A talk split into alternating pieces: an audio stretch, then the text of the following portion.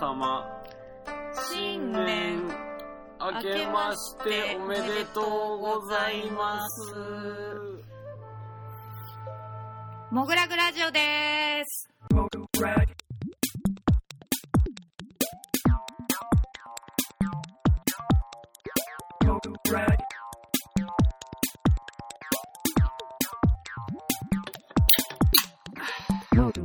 太田です。劇中です。よろしくお願いします。ということでですね、今年はちょっと年明けから、あのー高知に行ってまいりまして、我々。あ、出原幸則古典。そう、解体ソフビ解体新書。ソフビ解体新書。あのーまあ去年もモグラグで展示やっていただいたフィギュアイラストレーターの出原幸則さんの展示は毎年出原さんの地元の高知県からスタートすスタるんですよねートす。るんですけど、まあこっち僕らもう何年もお世話になってるし今年も開催を予定してますんではい。これ一度お邪魔しに行かなあかんのちゃうかとひいては僕高知初めて行くんでいや、私も初めてでした。高知はお酒の国と聞いてますからねうんこっちも気合を入れて、3日から1月3日。7, 7日に戻ってきたんで、まあ、正味3、4、5、6の4日間。行き過ぎやんね。ましたね。ね。初日から6軒行ってね、食らいましたね。うん、太田が路上で倒れたのを俺が支えて、ひ俺が膝から流血するという、事件もありましたね。始まり、もう延々飲みましたけども、一応あの、その間に、あの、出原さんがあの、地元でやってる、出原幸則の夜ラジオという AM ラジオ深夜番組に、ちょっと、モグラグラジオはい。登場してますんで、えっと、1月16と1月31やったかな、の2週に分けて、まあ、特に31の回は、ほぼほぼモグラグのことについてかなりがっつり喋らせてもらったんで、ぜひ、高知の方は。あと、全国の人は、なんか、いろいろ、ラジオクラウド的なやつも聞けると思うんで、チェックしてくださいして。くださいということでございまして。まあね、あの、新年一発目のモグラグラジオは、アーティストインタビューということではい。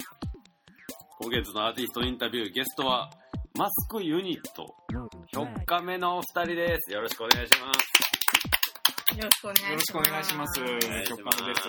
というわけでございまして、この声を聞いていただいたおかげで男性と女性のユニットうんそうですね。でございますけども、こ、個々の名前とか明かしてるんですか？公的には。2020から明かすことにしました。おあじゃあもう明かしていいんですね。じゃあ、自己紹介を自己紹。介を、じゃあ。はい。えっ、と、4日目の拓郎です。あの、お面の制作メインに担当してます。はい。ああと、着る。ん？着る、ああ、着る系の。そうですね。中、内臓、内臓も、中の人も、はい、中の人と作る、手を動かして作業することを中心にやってます。はい。お願いします。で、えー、4日目のあやでーす。伸ばしたうね。んえっ、と、私が担当してるのは、全体の、なんつうの、ビジュアルイメージうん。うん。うん。とか、どういうコンセプトのお面作るかみたいなものを、まあ、プランと、あとは、えっ、と、メイク、う。うんん。ヘアメイクをやってなるほど。というお二人なんですけども、一応、じゃあ簡単に、プロフィールを僕の方で読ませていただきます。はい。えー2015年秋より東京をベースに活動を開始。従来よりある既存のアニメキャラになりきるや女装の延長などではなく、あくまでも自分自身の延長上に存在するものとして、マスクをかぶることの魅力を提案するべく、は多彩で幅広い活動を行う。制作するマスクは、顔の個々のパーツ選びにもそれぞれの考えに沿った選択をすることで、それらが一つのアイデンティティとなると考えているということでございまして、えっと、まあ、プロフィールの後半で言うと、要はオーダーメイドができるっていう感じですかね。そうですね、えっ、と、お面のその顔の造作自体はうん。変えずに、その目の色とか髪の色とかをオーダーしてもらって、はいはいはいはいはい。で、作ります。で、今まではうん色の指定とかだけでやってたんですけど、うんまあ結構、なんだろう、自分が抱えてるコンプレックスみたいなものをお面にしてほしいみたいな、ものすごい抽象的なオーダーとかうん受けたりしたので、ああ、なるほど、なるほど。はいまあ、その、それと、まあ、並行してというか、あの、ちゃんと名前があるキャラクターも生み出してるっていう感じ。そうですね。まあ、あのーそんなにみんなオーダーメイドできるほどお面についてなんかあるかって言ったらないと思うので、やっぱりそれを私たち側から、こういうのどう超可愛くないみたいなのを言,、言っていくことです。まあ、それを認めてくれて買ってくれるっていう。はいはいはいはいはいはい。という感じで、まあ、ちょっと、これはね、あの、何から何まで聞きたいことだらけのインタビューだと思うんですよ、今回は。はいなんでかというと、うんモグラが通常大体絵画の展示が多いんですよね。そうですね。でまあ、それはまあ言うたら僕も絵描いてるっていうのもあって、その、絵画だとなんか、こう、あ、こういう感じの系統でとか、うん例えば、うん僕の方でも分かりやすかったりするんですけど、今回はマスク、うん仮面の展示をやる。まあ、一応流れ、流れというか僕らの中では、その、まあ僕らがおもろければ別にジャンルは問わないという活動をしてるつもりなんで、全然自然な流れなんですけど、やっぱりかなりモグラグ的には珍しいそうですね。内容の展示だと思うので、ちょっと一個一個聞いていきたいなと思うんですけど、2015年からなんですね、でも。そうですね。うん。ユニットとして活動を開始したのが2015年なんですけれども、うん。あの僕が、もともとは僕が個人的な趣味みたいな形で、はいはいはい。そういうマスクを作っていて、はいはい。それで言うと、えっと、大体2005年とか、そのくらいから作り始めたんです。でへ、まあ、最初の10年間ぐらいは、うん。もう修行っていうか、あ別に全然もともと彫刻してるとか、うん。美術的な教育受けてるわけじゃないので、うんうん独学で試行錯誤してて、うんうん。で、なかなか思い、思うようなものがで作れることができなかったんですけど、え、その1個目のやつとかって残ってたりするんですか、えっと、残ってないんですけど、ううん。ん。あの写真は、写真とかは残ってます。あはいはいうん。でも見せたくない。だいぶ違いますよ全然違います。へでもやっぱ最初からやっぱこういうちょっとこう二次元キャラ的な感じのデザインではあったんですか？えっと、最初の頃は、うんえーもっとリアル寄りっていうか、ああ、こういうちょっと二次元っぽいものになったのは、うん。本当に5作目とか、うん。それぐらいで、えっと、どっちかというと、もともとはリアル的なものを試行してたんですけど、はいはいは人形みたいな感じの。はいはいはい。ある時ちょっとアニメっぽいものも作ってみようかなみたいなそんな思いつきだったんですよ。ちょっと気分を変えてみたいな、目先を変えてって。それで作ってみたところ、なんかうん、そっちの方が いい感じでできるんじゃないとかって思って、でそれを、まあ、だんだん作るようになっていったみたいな感じですかね。あなるほど。うん。でも造形的にはリアルより二次元に寄せる三次元のものの方が難しそうですけどね。なんかまあ言うたら、まあよく言うけど、あの、キャプテン翼の髪型どうなってんねん問題みたいなのがあるじゃないですか。二次元やと。ドラゴンボールとかね。あの、明日のジョーのね、髪型髪型とかもそう。うん。まあ、こう、まあ、ひょかめさんのマスク自体は髪の毛はまあかなり、なんていうか、リリリアルというか、うんなんか本物っぽい感じなんで、そんな、そこは二次元っぽくはないかもしれんけど、うんでも顔も言うても、まあ美少女的なやつで言うと、まあ鼻どうするかとか、ん。あるじゃないですか。うん。これがまたね、ひょかめさんのマスクは可愛くてね、これが、その辺のまとまり具合が。これはやっぱ徐々にこうブラッシュアップされていった感じなんですか？シルエットとかは。はい、そうですね。なんかアニメっぽいものも、そうこれ、今、あの、作ってるもの、原型みたいなもので言うと、うん。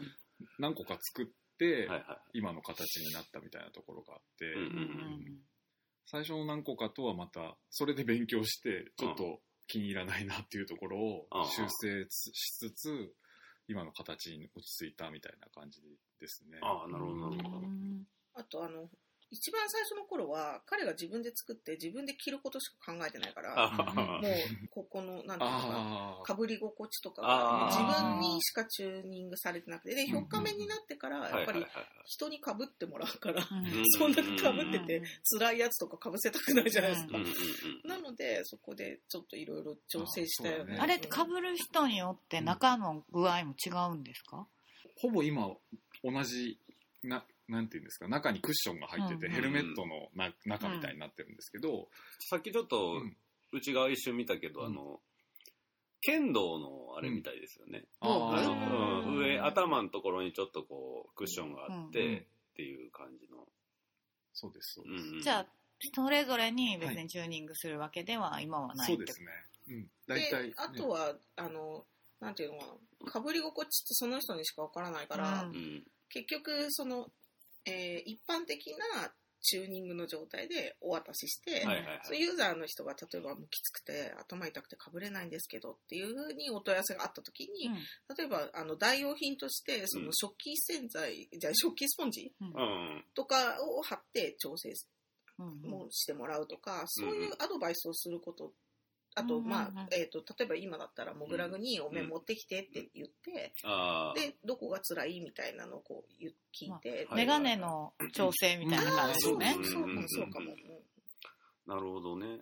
じゃあちょっと込み入った話になるかもわかんないですけどそのそんなタクさんとあやさんのはいつ頃出会ったんですか？10年ぐらいうんうん。前、うん、ああその時はあやさんどう思ったんですか？そのマスク作ってる人。えーそもそも出会った時に、うんお仕事何されてるんですか？って聞いたら、うん。ボーリエント工業ですって言われて、えー、みあたいな、そんな都市伝説みたいな会社で働いてる人いいの？って思って、いやいや、こいつ絶対嘘ついてるって、みたいな感じで、で名刺渡されて、名刺持ってるってことは本物なんだなと思って、うん。で、なんか、だからもう、そのなんつうのえー、ボーグスとか何でもいいんだけど、うん。お人形が好きな人なのかなってちょっと思ったんですよ。うん。で、その次に、その、なんか、とあるその写真家の人のうん。あの展示を見に行ったら、うん。なんか、やっぱりそういう、例えば、変な人たちの、いわゆる変な人たちの写真がバーって貼ってある中で、うん。それを見に行こうって言って、思う不思議だなって思ってたんですよ。うん。で、一緒に行ったら、その中にあるうんお面を指さして、これ、中身僕なんだって。また、また、何言ってんのこの人みたいな感じで、もう、そっからだよね。うん、そうだね。うんでもなんか、まあ、今ね、みあの聞いてる人は見えてないからあれなんですけど、うん結構物腰柔らかいじゃないですか。うんでこれで嘘ついてたらとんだサイコパスだなと思って。ねまあなんとなく拓郎っていう名前に物腰の柔らかさがね、イメージとしてやっぱりちょっと山下的な方向であるんですけど。そうか。でもまあ何の因果かね、某オリエント工業はあの、うん。うちの近所やったりも。そう。そうオリエント工業の上のゆで太郎の話で一回盛り上がったこともありますしね。うんまあそもそも、なんていうの、その、たくさん的には、あのはいこう、マスクを作って被るっていうところの、うん。ちょっとこう、フェティシズム的な欲望で言うとどういう感じなんですか？えーえ、もう、すごい、フェティシズム的な欲望はうん。かなりあって、うん。結構、昔からうん。一度でいいから、ああいうのを着てみたいな、みたいな。願望みたいなものはすごい強くありましたね。変なんか変身願なん望。か変身願望っていうよりは、うんもうそれを着たいみたいな、そういう着ぐるみっていうものをうんうんうん。着て中に入りたいみたいな、ああ。なんか変身っていう感じともちょっと違うのかもしれないですね。それルーツどこなんですか？うん。流通よくわかんないんですよ。うんなんか昨日、あのーそれこそ初日の打ち上げで、あの、うんピコピコさんが、はいね、なんかあの、仮面ライダーがエロすぎて見れへんって話してたじゃないですか。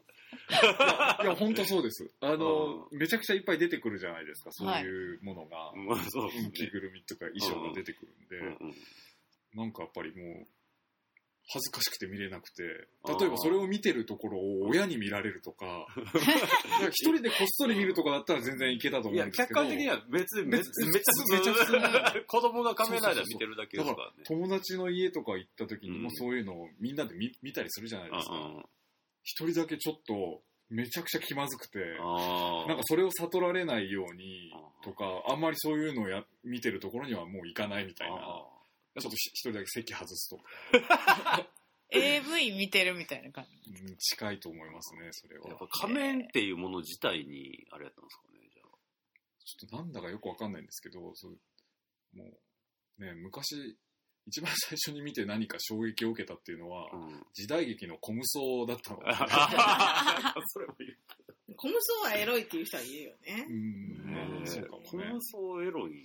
うん。まあ確かにね、尺八とか吹いてますからね。そうそう結構コムソっいや。てうん。男らしいみたいなはいはいはい。映像作品の中とかだと。はいはいだから、そういう意味では、普通に男性的な意味でかっこいいとか、うん。強そうだとかっていうので、思い出した。でも私もコムソが、よく時代劇で、あの侍にシャッて切られて、うんうんあそこはチャッ消て出るじゃはいないですか。はいあれはいいと思い。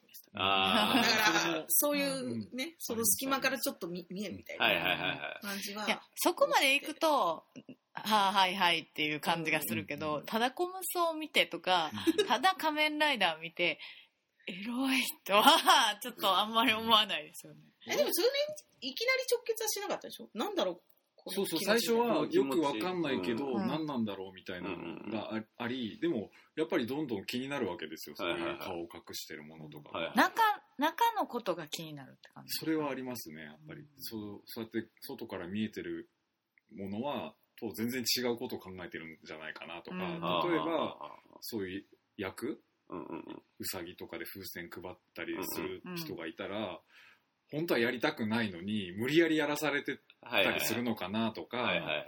なんか、どういういきさつでこういうことをするようになったのかなとか、は 本当はそんなことばっかり気になってしまう。いはいはいはいはい。まあそういうことも考えつつ、うんうんうん。見てしまうんですよね。ああ、なるほどな。でも、なんか一般的なところに落とし込むと、うん。例えばなんだろう、そういう、まあ、コムソーでもいいんですけど、その姿の見えない人が、うん例えばそうやってシャッて切られた時うんに、見えた時に、うん。女だったみたいなのって結構みんなグッとくるじゃああ、ないですか。はいはいはいはい。ああいう感じなのかみたいな。うんなんか中がちょっと、あ、思ってたのと違ったみたいな。やばいみたいな感じに近いのかな。まあそれは一般的だからそれなんですけど、うんそれがもっとなんか、なんだろう、ハードコアに。それを脳内で展開しちゃうってことですよね。うん、そうですね。僕でも確かにあの、あのスケバンデカの鉄仮面ってあったじゃないですか。はいはいはいありましたねで、3かなんか、あのなんか、子供の時から鉄仮面つけて育てられてたやつうんが2ですねツー。南野陽子のやつですね。あれはなんか、なんかありましたね。ああ、んそうですね。僕もあれも結構なんあの、ああって思って見てました、ね。でもあれはちょっとうん。違うなっていうのもあって、あ、あれ違うんですか？結構顔が見えてるじゃないですか。あ、まあまあまあまあまあまあ。隙間からみたいな。うん。っていう意味では、あれが隠れてたらもっといいのにとか、そんな風に思ったりとかはそっかし。てましたね、なんか。え、じゃああれはダメですな感じですか？あの、ライ、ライダーマンでしたっけ？ああ。口出てるやつそうです、そうです、あれはダメです。あれは OK でした。なんうか、んうん。え、OK、OK っていうのは、あの、違う。そういう気持ちにそういう気持ちで見てなかっ ああ。た。ライダーマンはなんかその、エロく見えなくて、助か助かるっていうか、ちょっとホッとするっていうか、あの、して見れる。そうそうそう、安心して見れる。これは大丈夫だよ。普通の映像みたいな。どう展開し、どう展、一だって、なんからなんとなく人柄がわかるじゃないですか。あのはいはい口の、口元が見えてることによって。だからなんか安心して見れる。だから得体の知れなさがエロいってことなんですかね、じゃあ。それはある、あるのかもしれないですね。うんそんな感じがするね仮面ライダーって一応設定的には、あの、一応人が変身してああなるってことやから、一応、まあ中身は実は違うけど、体としてはあの人じゃないですか。うん。うんそうですね。でも多分子供の時は、そういうドラマ的なうん。要素ってあんまり見てなくて、ああ。だから本当ビジュアル的なものだけで捉えてたので、うん。そういう風に見えてたかもしれないですね。はいはいはい。あとはまあ、そういうライダーよりもうん、どっちかっていうと、怪人とかの方あになんかちょっそっかと、。うん、ショッカーとかだってねそうです没個性ですうん、もんね。没個性だし。あれとかどうなんですか？ストストームトルーパーとか、あの、スター・ウォーズの。それもありましたね。やっぱちょっと、あの、ドキドキしながら見て、見てるっていうあで、あどっかのタイミングで、んもうなんともなくなるっていうのがあって、ストームトルーパーとあ、か、あれはもうなんか、鎧兜みたいなまあそうですね。ものに見えるようになってきたっていうか、はいはいはいはい。うんじゃあもっとこう密着、密着というか、うんもう顔なんだみたいなものを。そうですねね。そうそう生っぽいものとか。生っぽいもん。だから、そうだ、思い出した。うんダース・ベイダーはやばかったです。だから、そういう意味では。あ あの、うんみんなでお正月に集まってうん見たんですよ、ダーうんス、その、スター・ウォーズをうん当時、うん。は子供の頃に。いはい。ダース・ベイダー出てくくると、うんなんか、やばい、ドキドキするとかって思ってちょっと、なんかもうそれどころじゃない、みんななんかすごい楽しんでるんですよ。はいはいはい。でおじが、うんそれを自分で上映してたんですけど、上映っていうかそのビデオを買ってきたおおじがうん、先に言うんですよね。この後この仮面取れるから、みたいな。中から、中からタコみたいな顔したやつ出てくるからとか言って、すごい言われて、最強えの、タコみたいな顔ってどういうこととかって、本当になんかドキドキしながら見見てたことを今思い出しました。そういう時ってやっぱさ、ちょっとトイレで来るとか言うの？いやあとかってで、なんか結局、もう最後まで見見ることができずに、もういいいいやみたいな感じで、それだけ見ませんみたいな風に。で、やっぱあれいいのは、ダース・ベイダーがいいのは、目鼻、目鼻がちゃんとあるじゃないですか。そうそうね。やっぱなんか、その頃にはちょっと差が出てきてて、うん。こうシールドみたいなやつ、ゴーグルみたいなやつは、あんまりなんとも思わなかったんですけど、あはいはいはい。ダース・ベイダーみたいにちゃんと目が2つあって口もあるみたいな、そういう顔っぽいものの方がいいなっていうふうに思いましたね。うん。まあでもそれが最終的にこの作品にまで消化してるのがまたやっぱすごい、すごいなという感じもするんですけど、まあさっきもちょっと冒頭でもあやさんも言ってたけど、その、それをまあ言ったら作品として人に提供するっていうところにはなかなかの飛躍があったと思うんですけど、これがやっぱ4日目になってからより具体的にやるようになったって感じですかね。そうですね。ま、まあ、そもそも、だからその、なんだろう、彼は家のか壁打ちを延々してるみたいな。うんめっちゃまあいい、そうですよね。ね、言い方持ってるのにみたいな。うんで、それで、まあ、そんなにいい球投げられるんだったら、一回みんなと野球やってこいよみたいな。あ ね、そしたらさ、あ、うんなんか褒められるし、うんうんお前いいいいね、みたいな。そうですよね。そうそう。で、うん例えばそれで、その、で勝ちたいっていう欲求も出てくるから、うんうんその例えば球種を考えたりとか、そういうことに移っていくから、うんうん絶対もう壁打ちはもういいから、そうみ外に出て、みんなとそう楽しむ方がいいと思うよみたいなのが最初のきっかけで、でもやっぱり、そのなんていうの、やっぱり、その期限が混むそうだから、そのなんていうの、ね、すっぱだかで外に出るような気持ちなわけですよ、彼は。うん。だから、え、ちょっとそれはみたいな。まそうあ、ね、こうどこまでむき出しにしていいのやという そうそうそうバランスはね、考えそうですよね。だから、確4日目が2015年に始まって、みたいな感じでライトに書いたんですけど、えっ、と、結構、まあ、知り合った頃からずっと割と説得みたいな感じで、私が、いや、こういう風にしたら絶対みんな、ね、うんその石投げてきたりしないから、みたいなことを。ずっと言い続けて、いや、でも、みたいなことをやり続けて、まあだから結局5年ぐらいかかってるってことだよね。うんうんそうそう、ちゃんと、うんその人に提供するものにするっていうまでに。っていう長い道のりがあってい、やそこはでも、あやさんのやっぱりそのプロデュース力というか、うんまあ言ったらどういうふうに見見えてるかとか、どういうふうに見せていったらいいかみたいなとこが結構効いてきたって感じなんですかね。そうですね。で、今の話で言うと、その、なんだろう、おきちゅうさんも、お前何言ってんだよ、気違いかよ、みたいな感じじゃないじゃないですか。ああここはわかるよ、みたいな。うん。えだから、あと一押しっていうやり方を変えれば、うんうんうんみんなが、えー、みたいな、うん。こう、なんていうの、ぐっとくるそう、なんていうの、うん。共感できる、その、そう、形になる形になるはずだっていう自信はすごいあったんですよ。だから、それをどういうふうに見せていくかみたいなか形だけだな、あとは、みたいな。あとは、うん。やっぱり人形だから、人形っていうか着ぐるみだから、うん、その、顔が見えなくなっちゃうことで、やっぱり周りの人が不安を覚えるわけじゃないですか。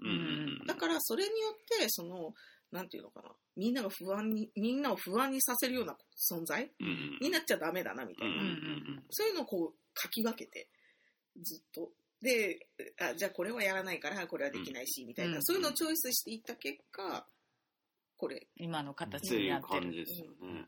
いや、なんかあの、やっぱ、その、まあ、絵描きも、もともとただ単に好きで絵描いてた人が、やっぱり、ずっと絵描いていきたいなって思った時に、それを売るというのを考える際には、同じようなことは、あの、少なからずみんなこう、ぶつかってきて、各々の答えを出してやってるとは思うんですよ。その、まあ言ったら、自分がやりたいくってやってるっていうのを、それこそ売ったり見せたりする際には、やっぱこれを見た人が、まあ、まあなんていうかな、なんか物事を考えるたりとか、まあ気持ちが上がったりとか、いうところがあれば、僕はもう全然それはもうアート的に十分価値があるもんやなと思ってるし、で、実際やっぱオープニングパーティーでやっぱ生で見て、まあ僕、あの、まあ冗談半分もあったんですけど、ひょっかめさんのひょっかめっていうのはひょっとこと亀やから、うん。これ1月の正月にやるのはまあめでたいんちゃうかと思って、で、俺の中ではもう、あの、獅子舞 お正月の獅子舞みたいな感じで、結構これから、れてなんぼみたいな。そうそうそう、これから始まるのいいんちゃうかと思っうん。てお願いしたんやけど、実際昨日オープニングパーティーで、やっぱりあの、道行く人の、うちのギャラリーあの入り口ガラス張りなんで、うん。道行く人のもう、二度見感とか、すごくて、で、一回ほんまなんかいろんなリアクションがあって、うん。子供が、うわ、可愛いとか、あれ何とか言ったりとか、い一番嬉しかったのは多分近所のおっさんがチャリンコでうん。隣のセブンイレブンに買い物に来て、帰りにチャリまたがりながらずっと見てて、うん。なんだあれ？とか 一人で？言って、うん、えー？とか言って、うん。あの、こういう仮面の展示やってるんですよ。とか言ったらいいね、素晴らしい。とか言って。元気もらいましたって。あー、それは本質だな。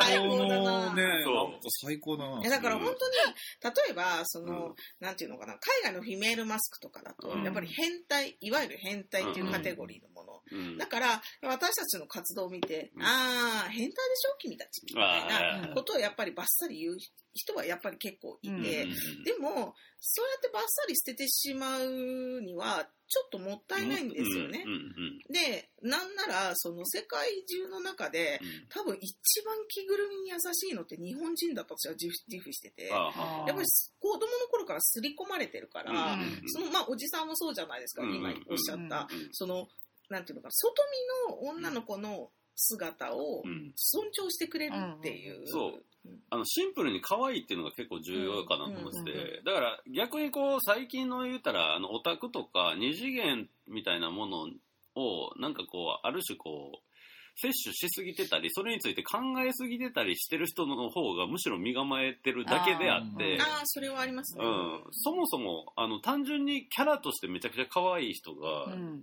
3次元の空間に実在してることのハッピーエネルギーがもううん。半端ないっていう、うんそれはなんか老若男女関係なく伝わんねんなっていうのが、うん昨日本当に思ったことで、うん、これはすすごいですぞっていう感じはししてますけど、ね、本当にそのなんか嫌なリアクションっていうかする人いないよね。いない全くいない、今日ちびっこ二人来ましたもんね。ねうん。で写真撮らせてね。おばあちゃんとあのお子さん男の子が来たんですけど、うん。男の子はもうめちゃめちゃもうなんかね、うん。人見知りじゃなくて恋の感じ、なんあちょっと目合わせ恥ずかしい。みたいな感じで。でもそれってやっぱ子供だからすごいストレートに出してくるけど、うん。多分そのおじさんたちもうん絶対大なり小なりあるはずで。でそれは別にそのなんていうのかな生身の女の人にぶつけると結構生々しいじゃないですか、うんうん。だけど着ぐるみにはもうちょっとストレートにぶつけて「いやーうん。君めっちゃ可愛いね」って言ってあげて、うんあ可愛がってあげてっていうのをやるっていうことは、うん。結構なんかセラピーというか なんだろう。ね心をこうなんかうん。解放するみたいなのをちょっと体験できるんじゃないかっていうのはやっぱりありますね。実際やっぱやっぱりちょっとあの大きい目で見つめられると照れる照れるよね。しまあなんかアート的に言うともうアニマが半端ねえみたいな、うん。アニマだダダ漏れみたいな。なんかもう、もう生命感がううん。んかぶった瞬間に完全に宿ってて、ううん。ん、ちなんか、ょっと沖さんにかぶってもらいたいわと思う。いや、だけど、かぶったらどううなんねやろうと思う。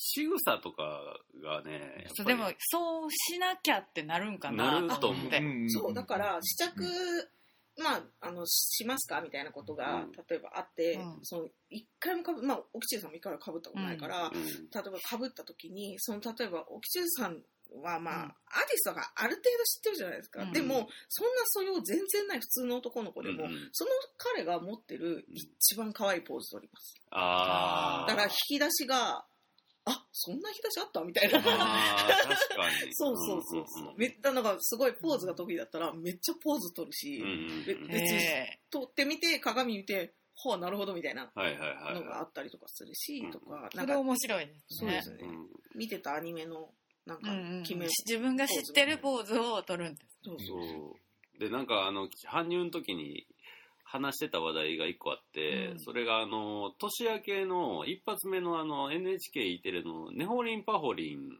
うんうんが、バビ肉おじさんっていう回やったんですよ。うん。でね。僕はあのバビ肉自体をその番組で初めて知ったんやけど、うん。内容を聞けば聞くほどこうひひょっかめさんの展示をやる前にこれを見れてすげえ良かったなって思えるっていうか、まあ要はまとめるとなんかその潜在的な欲望みたいなのがある誰しもあって、うん。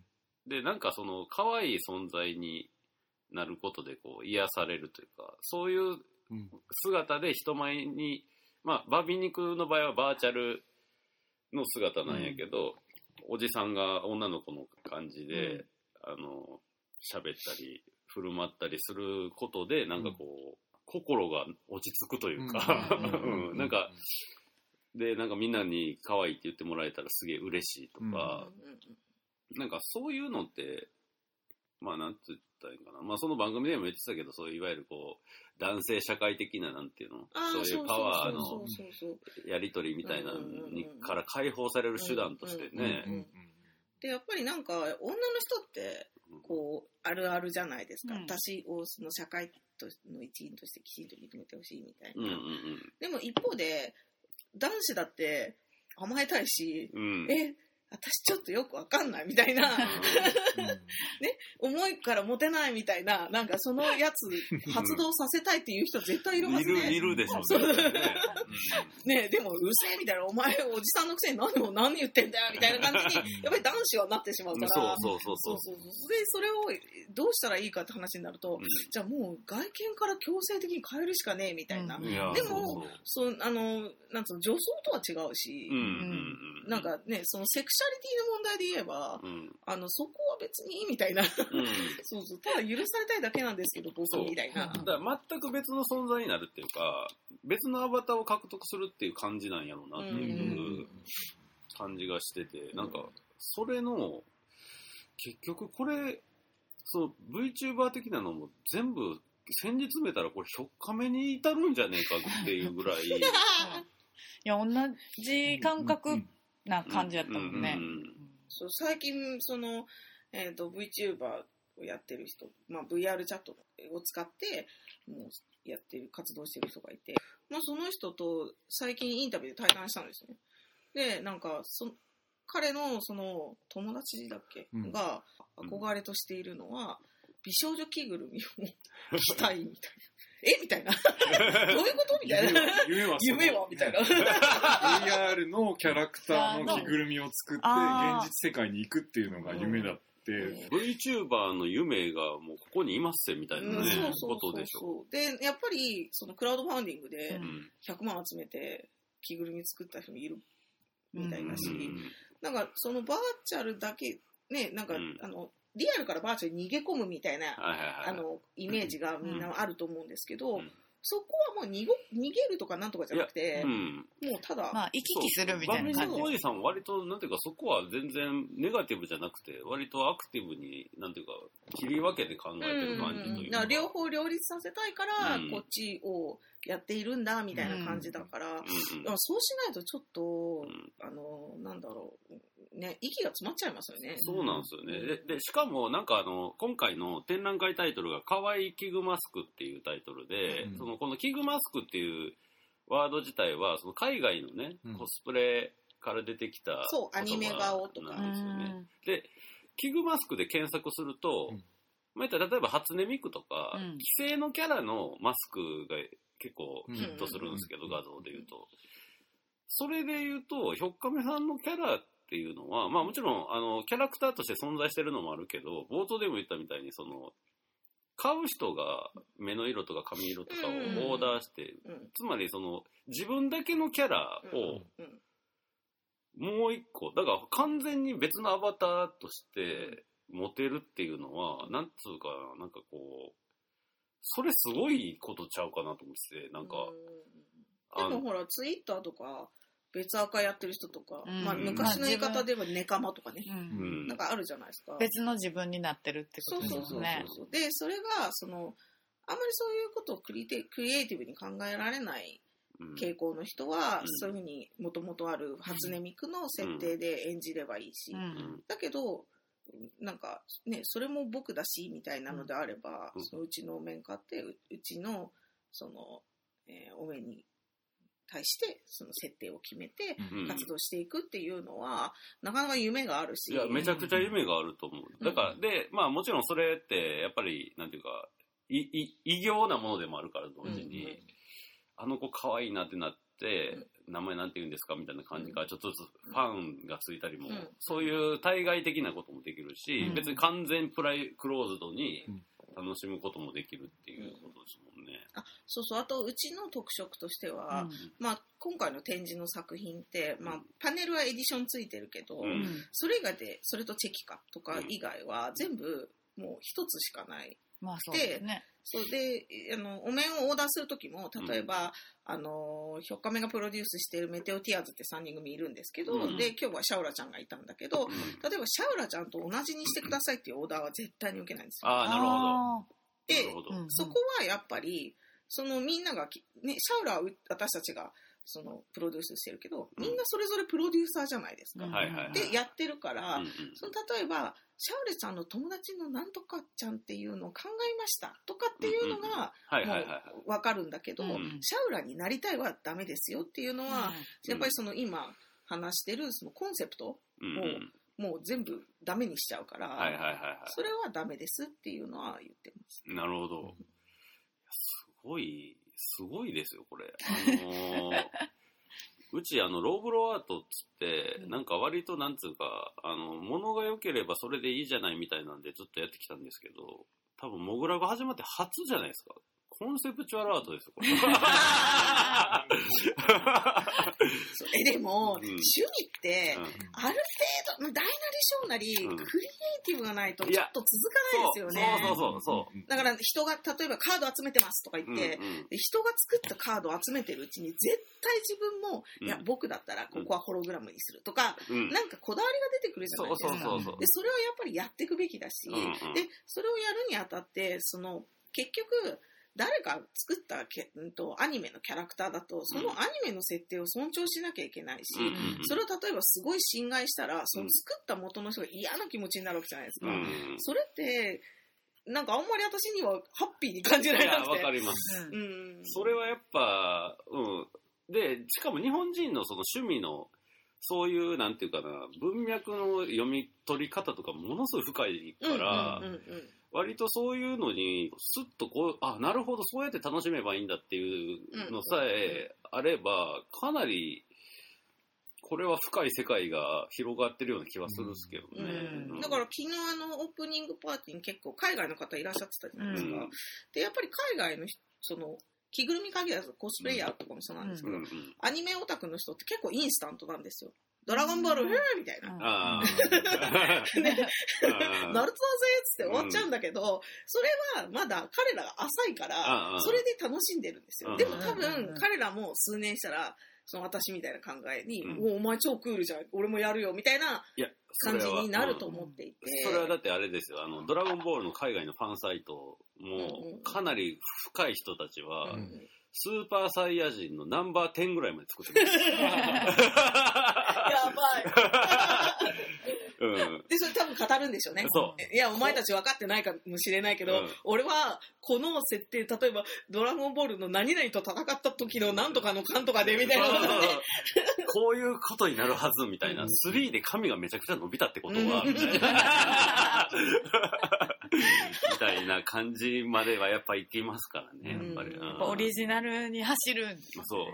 やっぱ設定とか楽しいからね、やっぱり。うんそうですね。うんで、その設定に自分のうん、例えばや、なんだ、僕が女の子だったら絶対これやるとか、うんうんうん。私が男の子だったら絶対これやるっていうものを織り込めるっていうのは素晴らしくて、うん。うんで、あ、そうだ、今、男の人が女の人になることばっかり話してるけど、逆もあって、うん。女の子が少年になりたくてあお面かぶるっていうのもあるから、そうなってきたら、じゃあ少年になるってことはどうしようみたいな。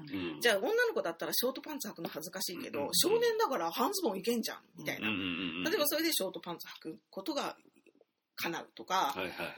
そうそうそう好きな食べ物とか考えるのとかも楽しいし、別にお面だからかぶれ、うん食べられないんだけど、ん だけど、そういうの考えたり、うんいないんだけど、兄弟が3人いますとか。単純にやっぱ普段着れない服を着るとかうん楽しいですよね、うんやっぱりそういう意味じゃ。うん。そう、だからこれ、今回だからその、まあもちろん、とはいえやっぱりすごいクオリティが高いお面なんで、そんなに安くはないうんですけど、まあさっき二人が喋ってたことが叶うものやし、まあ、ね、今回どのぐらいの人がこうこれにグッとハマってくれるかわかんないですけど、かぶってみてはどうですかって感じは。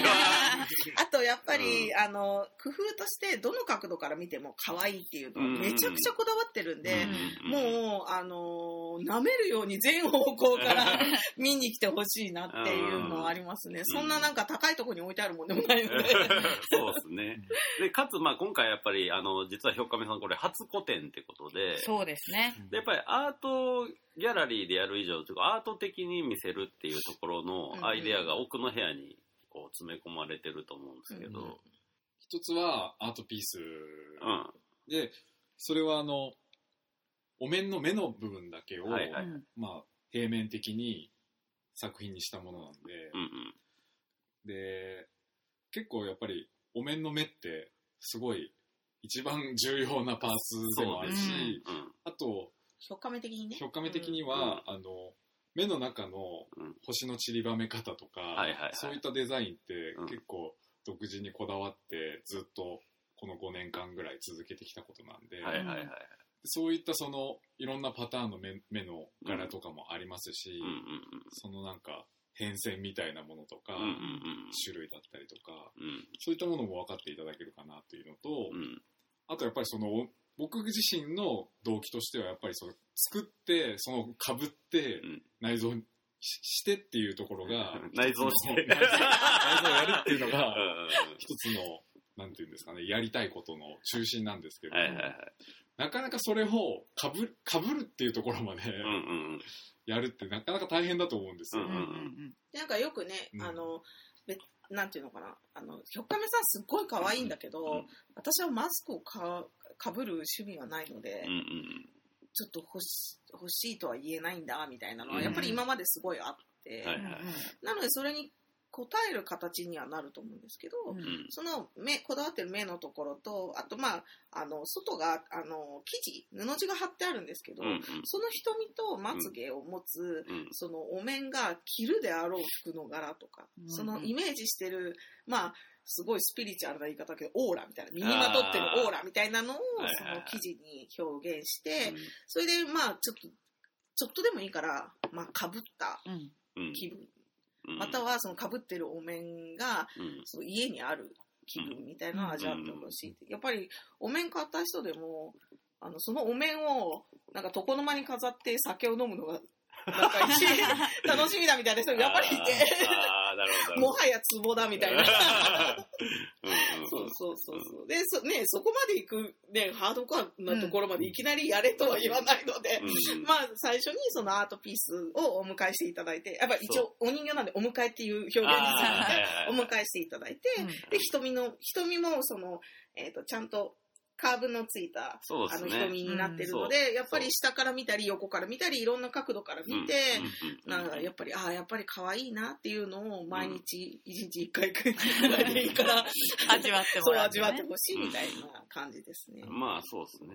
かつ、やっぱりあの奥の部屋のが、その、そのシャウラちゃんが仮面を作ってるっていう、ちょっとしたこう、メタ的なものというか、SF っぽいというかね、うん。うん、もうそこにはもうキャラしかいないという、でちょっとホラーっぽくもあるんですよね。だから、え、ってことはこの瞳だけのこの平面作品って、別のなんかキャラの瞳だけ抜き取って作ったんじゃねえのみたいな。服も入りね。感じにも見えるちょっと。狂気を感じさせるような、まあ、僕はほぼ狂気ですからね。やってるっていう。うん狂ってる子ね。うんまあやっぱね、そういうちょっとこう、なんていうかこう、ちょっとこう、打って、こう、眉間にしわを寄せちゃうみたいなところも内包していくぜみたいな。うんそれもエンタメにしていくうんぜみたいな。そこを否定する気は全くないので。うんうんうん。だから結構奥の部屋はこう空間としても完成してて、しかもそのピースを持ち帰れるっていう意味では、今回の一番、まあ、ギャラリー的に言うとあの、あれがなんか、まあアート的な回答かなとも思うんで、うんそうですね。今日なんてずっとミシンで縫ってましたからね。あれすごかったよすね。ごいいや、もう、すごい空間でしたうんね。あの皮膚ですからね。モグラグのあのアカウントで動画見れるんで。そうそうそう。だから、あの、悪魔の生贄とか好きな人もね、ぜひ来てもらえると、これで太鼓も作れるよみたいな感じはしますけど、という感じで。まあ、ちょっとお時間でございます。まあ、ちょっとね、これはね、一発のインタビューではでも語り尽くせない部分もあったりするんで、これがね、実は、いいイベントがね、あります。なんだろう。全然思いつかないな。ということでですね、えっと、来たる1月17日金曜日に、モグラグギャラリーで今回の4日目ソロエキシビジョン可愛い器具マスクの関連企画としまして、えー夜の、これ DM では18時ってなってるんですけど、これはちょっと間違いでして、夜の19時、はい夜の7時から、えートークイベントがあります。大河原周平さんと4日目。で、一応なんか、素人代表として僕も。入ることになりました。えっと、トークイベント。マスクとその中の人校というのがあります。えー定員が20名で入場料が1200円、ワンドリンク付きでございああとます。ポストカードをお差し上げています。あのいらっしゃった方に。なるほど。で、この、岡原さんって人が、こう、仮面屋表というそうですね店。の引、き船にあるああの仮面専門仮面専門っていう気が狂ったお店をやってる。店主の人なんですけど、まあ、岡原さん自体が、その、えっ、と、ダンスをだ、はい。まあ、うん踊りを踊るっていう、まあ、身体表現的なものを舞踏家って書かそうそうやっているので、まあ、それのツールとして、うん。あの、必要なお面っ。ていうところと、あと、まあ、その、ツールを作ってる私たちが、うん。そのあの話し合うっていうことで、で、うん。その美少女着ぐるみについては、もともとその中の人について語るっていうのはタブーとされていて、ああ、なるほど。まあ中の人は宇宙ですとか、うん。あ無ですみたいなことを割と言っていたんだけれども、うん。結局それでは、その何、誰も把握できないじゃんみたいな。ああ、なるほど、なるほど。なんか、だだからなので、まあ2020年代を、うん。あの、生き抜くための マスクとしてみたいなうん感じで、あの、結構その中の人はどういうふうなことを考えてマスクをかぶるべきなのかとか、まあ、あの、大河原さんはそのお店をやってるにあたって、うん。多分お客さんからのニーズもとあの聞いてるし、うんあの、彼のお店はその、外からのオーダーも受けてるんですよ。うんうんあの映画で使う小道具とか、うんそういうので、なのでそのみんながマスクについてどう考えてるのかみたいなのは結構詳しいはずなんで、うんそこは聞きたいなと思ってます。あ、なるほど、うんなるほど。これはだから結構、面白そうん面白そうですね。し、まあ、やっぱり、こう、2020年一発目もぐらう、これ、4日目展示で、間違ってなかったな、そうですね感じ。がします。これじゃあ、改めて、展覧会のインフォメーションを太野さんの方から。はい。4日目ソロエキシビジョン、かわいい器具マスク。2020年1月11日土曜日から始まりました。1月26日日曜日までです。オープンは13時から20時、月曜日が定休日となっております。はい、ということで、あの、シャウラちゃんは大体いてくれる感じですかね。まあほ、ぼ毎日。そうですね。うんか確実なのはやっぱ夕方ぐらいからですかねそうです。よね。うんうん。に来てもらえると、あの、シャウラちゃんもにも会えますので、はい。あの、まあ、単純に会いたいっていうのでもいいですけど、まあ、なんか一応ギャラリーに向けてアート的なことをひょっかめさんが表現してくれてるんで、まあ、それを感じてもらいたいのと、まあ、わからんことあったら、ぜひね、お二人に聞いていただきたいなと。ああ、そう。あと、シャウラちゃん無給なんで、ぜひ、あの、たなんかステッカーとかポストカードでもいいので、お金を払ってくれると、シャウラちゃんは美味しいジュースが飲めるよね。ということでストローで飲みますソロで。からね。はいはいじゃあ最後なんか言い残したこととかないですかね？そうですね。なんか、もう本当に、最初にお話しいただいたときは、うん。え、私たちのことをどういうふうに思ってるのかなみたいな 感じだったんですけど、まあちょっと2日やってみて、うん。いや、結構これ間違ってねえなっていう感触もあったし、うん。まあ今日多分シャウラちゃん1日、まあ、やってみて、うん。なんか結構その、でも日常だから、そうそうそうそう。変な話、太田さんとシャウラだけみたいな 時間もあるわけじゃないですか。そうですね。その時間ってすっごい面白いって思って、誰も見てるやついないし、いない、いないのに常にシャウラちゃんオンやから。そうそうそう。で、太田さんも太田さんで、もう知ってるよみたいな、もうさっきから5時間ぐらい見てるんだけどみたいな感じじゃないですか。うんそこがすっごい面白くて、あやっぱりだから、そのね、やっぱ見見に来てほしいっていうのめちゃくちゃありますね。あんまりその、なんていうのかな、先入観なしで、ーそうですうんね。来てほしいっていうのはあります。たくさんどうですか？そうですね。僕もやっぱり実際に見てほしいなっていうのが一番大きくあるので、で、またなんかこちらに来てうん、ちょっとね、この放送、放送っていうかラジオでもうん。話せなかったりとか、うん。そのき聞きたいなってもし聞いて思ったことがある人は、うんうん。あの、実際来て僕らに直接いろいろ聞いてもらえれば、いろんな話できたらいいなと思って。そう、そうですね。はい。うん。まあ僕らとしてはやっぱりあのーまあうちはなんかあのアイドルと芸術っていう企画もやってたりとかして、なんかその、まあアートっていうのを受け皿さえあれば、あの何でも掘り込んでいいと思ってるし、うん。やっぱり知らんものを知るのってめちゃめちゃおもろいから、まあそれのもう最たるものとしてやっぱり、まあこれはもうね、モグラグルギャラリーの初心表明という意味もありますから、はい。2020年のぜひ来ていただきたいなと思っております。はいということでございまして、今月のアーティストインタビューゲストはひょっかめさんでした。ありがとうございました。ありがとうございました。そして、モグラグラジオボリューム391でした。ありがとうございました